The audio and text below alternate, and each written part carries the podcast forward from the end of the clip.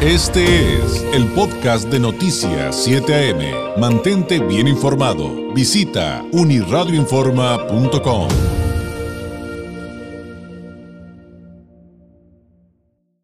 momento de la participación semanal del politólogo Francisco Ruiz, doctor en Derecho Electoral, integrante del Instituto Nacional de Administración Pública, catedrático, autor de la columna Leer entre líneas, que usted también puede consultar aquí en uniradioinforma.com. A Francisco Ruiz lo encuentra en redes sociales como FRuizMX. Francisco, ¿cómo estás? Muy buenos días. Muy buenos días, estimado David. Como cada martes, con el gusto de participar en este importante espacio y de compartir con, con tu amable audiencia. Oye, y tú con tu columna también protestas cumplir, ¿verdad? Por supuesto. Platícanos de qué viene el día de hoy. Pues mira, estamos ya casi cerrando esta serie de, participaciones que pues decidimos enfocarnos en miras precisamente del proceso electoral que pues, ya a nivel federal inició, a nivel local está a unas cuantas semanas de arrancar sin embargo, bueno, pues sabemos que los inquietos e inquietas ya están por ahí.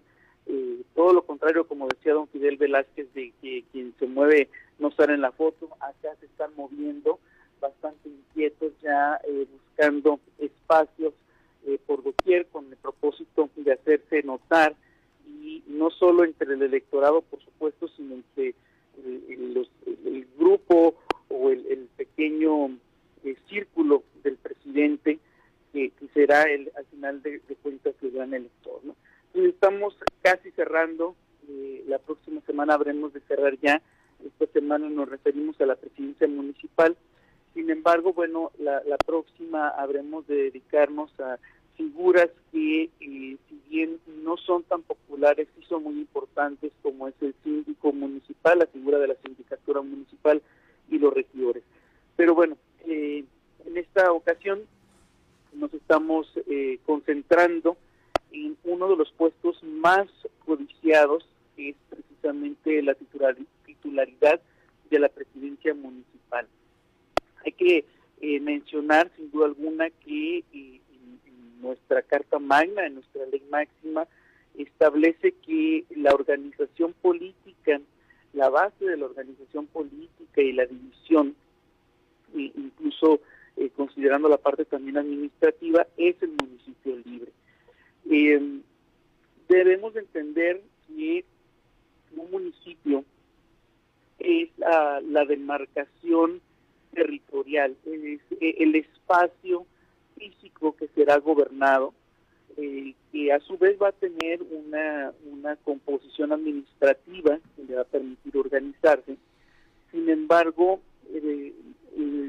entendemos muchas veces la palabra municipio como sinónimo de gobierno municipal, de ayuntamiento, de cabildo, pero, eh, insisto, únicamente poniendo sobre la mesa el tema de que el municipio es el espacio que se va a gobernar, no la, parte geográfica, que por cierto, en, casos como eh, Tijuana, se tiene pues todavía por ahí la, polémica o, la, o falta todavía aclarar algunos puntos en cuanto a los límites territoriales. La marcha urbana ha crecido tanto, eh, se ha expandido tanto Tijuana, particularmente hacia Tecate, hacia Rosarito, que hoy en día es difícil lograr físicamente identificar cuáles son sus límites. Por eso la importancia de, una iniciativa que se ha impulsado desde hace varios años, que es la metropolización. Pero bueno, ese es un tema eh, que habremos de tocar en, en, un futuro. Sin embargo, insisto, en la parte del municipio es la parte geográfica que va a ser gobernada de acuerdo con el artículo 115 constitucional por un ayuntamiento. Eh, el ayuntamiento, al igual que la federación y los estados, deben de tener una forma de gobierno republicana, representativa, democrática, laica y por supuesto popular. Eh, en este artículo Este, eh, señala, perdón, que eh, bueno, um, por ahí me dio la tarea de consultar cuáles eran, o cuántos eran, mejor dicho, los eh, municipios que existen actualmente en México. Eh, el propio INEGI maneja dos cifras, así que decidí cerrarlo en cerca de 2.500 municipios, en virtud de que se manejan por un lado 2.469 y en otro 2.475, insisto, en el propio INEGI, ¿no? así que lo cerraremos en 2.500 y estos 2.500 pues sabemos que el más pequeño o el que menos habitantes tiene es en, en Oaxaca, el que más eh, sin duda alguna eh, pues en, eh, en, el Estado de México y Tijuana es también uno de los más poblados, el más extenso es Argentina a nivel eh, a nivel nacional por el territorio que ocupa y eh, pues todos coinciden en que son gobernados por un ayuntamiento. Eh, el ayuntamiento es elegido directamente en las urnas, se va a componer de una presidencia municipal, de eh, síndicos y regidores, que aquí es donde entra una variante, de acuerdo con cada estado, de acuerdo con la ley local, cada entidad federativa va a establecer el número de sindicaturas y regidurías que eh, pues, así convengan a cada estado y a cada municipio, por supuesto. Eh, recordemos que finalmente la propia Constitución le va a conceder la soberanía interna a cada a cada estado. ¿no? ¿Qué es un ayuntamiento? A manera de ilustrar un poco más, eh, utilizamos mucho esta palabra o la escuchamos, sin embargo, muchas veces no estamos tan familiarizados con su definición. Eh, un ayuntamiento, de acuerdo con el diccionario, es una corporación integrada por el alcalde y concejales de un municipio para su administración. Viene de ayuntar y ayuntar significa juntar. Eh, observar también que la palabra eh, alcalde y concejales son términos internacionalmente reconocidos. Sin embargo, para el caso de México se entiende como a quien preside el ayuntamiento como presidente municipal, a excepción de las alcaldías en la Ciudad de México y como regidores quien lo, quienes lo acompañan en, el ayuntamiento, concejales, insisto, únicamente en la Ciudad de México. El primer ayuntamiento que se va a crear en nuestro país fue la Villa Rica de Veracruz, de la Veracruz allá en 1519, es creada por Hernán Cortés, es decir, es una figura que se va a traer de, del viejo continente y pues va a ser el cuerpo político, eh, jurídico y administrativo que eh, va a dar origen a la, a la organización política del continente americano. Eh, es importante señalar que el artículo 115 constitucional va a tener una importante variación desde su origen en 1917 hasta la fecha, desde lo extenso del texto del artículo 115 hasta eh, eh, propiamente ya las especificaciones que resultan aplicables a todo gobierno municipal. Eh, sin embargo, pues en qué van a coincidir o cuál va a ser la generalidad. el periodo de gobierno de cada ayuntamiento es de tres años, habrá algunas excepciones por supuesto. También permite ya la reelección inmediata a partir de la reforma política electoral 2014 hay que recordar que antes se permitía la reelección, pero no inmediata, ahora ya está permitida. Eh, y una de las partes más controversiales, sin duda alguna, de este artículo constitucional pues va a ser la fracción 3, derivado que ahí se establece cuáles son las funciones y servicios eh, públicos que debe de atender eh, el municipio, ¿no? O mejor dicho, el ayuntamiento. dentro de estas pues se encuentra el agua potable y el alcantarillado, el alumbrado público, las famosas luminarias, limpia y recolección, eh, la seguridad pública preventiva y el tránsito, entre otras. Y aquí cabe destacar que el texto constitucional señala que las funciones del municipio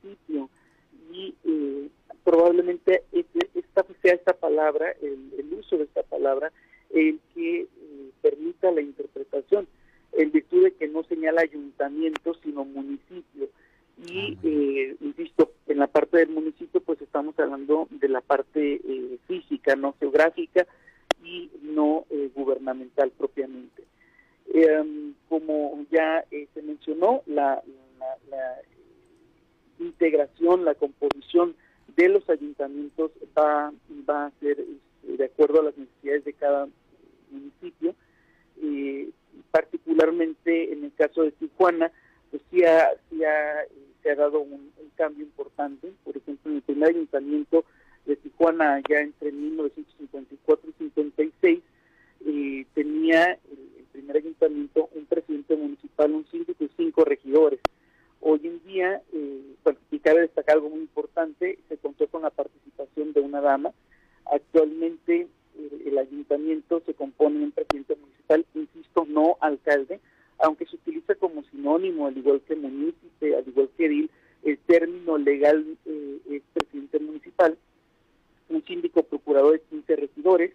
Eh, de, estos, pues recordemos que son ocho de elección siete van a ser de representación proporcional. Eh, estos ah, también, ah, hay que mencionarlo, eh, representan a los residentes, a los habitantes del municipio, por eso son proporcionales y vemos una diferencia entre cada propio municipio de, del estado, ¿no? En el caso de Baja California. Lo que hay que destacar sin duda alguna es la paridad de género que pues sin duda es una conquista hecha por la valentía de las mujeres y por supuesto con eh, hombres solidarios y conscientes, ¿no? Que, han decidido sumarse también a ello. Entonces, bueno, la, realidad es que los requisitos no, no son, no distan mucho de los que hemos mencionado en en ocasiones anteriores. Eh, la edad mínima para ser parte del ayuntamiento son 18 años, salvo en el caso del presidente o la presidenta municipal. Esto en Baja California, insisto, cada estado tiene sus propias especificaciones. Eh, deben de ser mexicanos por nacimiento, tener una residencia mínima de 5 años, no ser ministro de culto, eh, no ser empleado federal, estatal o municipal, salvo que se separen 90 días antes de la votación. Eh, lo aplica lo mismo para diputados locales, federales, eh, senadores y militares. En el caso del gobernador no puede ser electo mientras esté en funciones, así se separa del cargo. Y bueno, aquí qué es lo importante a destacar o por qué titulando en esta ocasión el, texto cumplir y hacer cumplir. Bueno, cada toma de protesta escuchamos esta famosa frase o también hemos escuchado como guardar y hacer guardar, es decir, observar o cumplir aquello a lo que se está obligado a cumplir. sin embargo, la gran interrogante aquí es desde qué perspectiva se protesta, si de una manera declarativa, asumiendo el compromiso, o como una oposición, eh, como oponiéndonos a lo que ya está eh, definido dentro de la ley. Y lo más importante, nosotros como ciudadanos protestamos por protestar o protestamos por contribuir.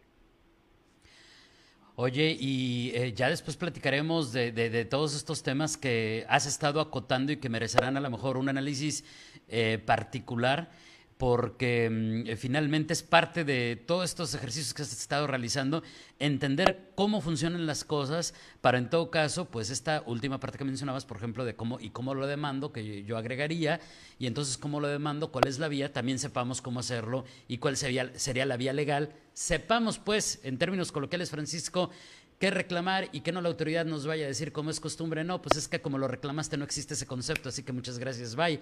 O sea, esto es, eh, por un lado, más complejo de lo que parece, Francisco, pero por el otro, pues si vamos poquito a poquito, lo podemos entender a fondo y mejorar también nuestros procesos democráticos desde la ciudadanía. Totalmente, ese es el propósito esencial, ¿no? Estar informados, contar con las herramientas, no se vale ya decir, no sé, eh, tenemos acceso a la información, es cierto, hay alguna información que eh, es más complicado obtener, pero por lo menos en esta ocasión buscamos facilitarlo a la ciudadanía con el propósito de que sientan eh, que su participación, más que sentir, que estén conscientes que su participación es esencial para el crecimiento democrático del país. Francisco, como siempre, muchísimas gracias, un abrazo y que tengas un excelente martes, una excelente semana, buenos días. Muchísimas gracias, excelente día. Gracias, es Francisco Ruiz con su participación eh, de cada semana. Este fue el podcast de Noticias 7am. Mantente bien informado. Visita unirradioinforma.com.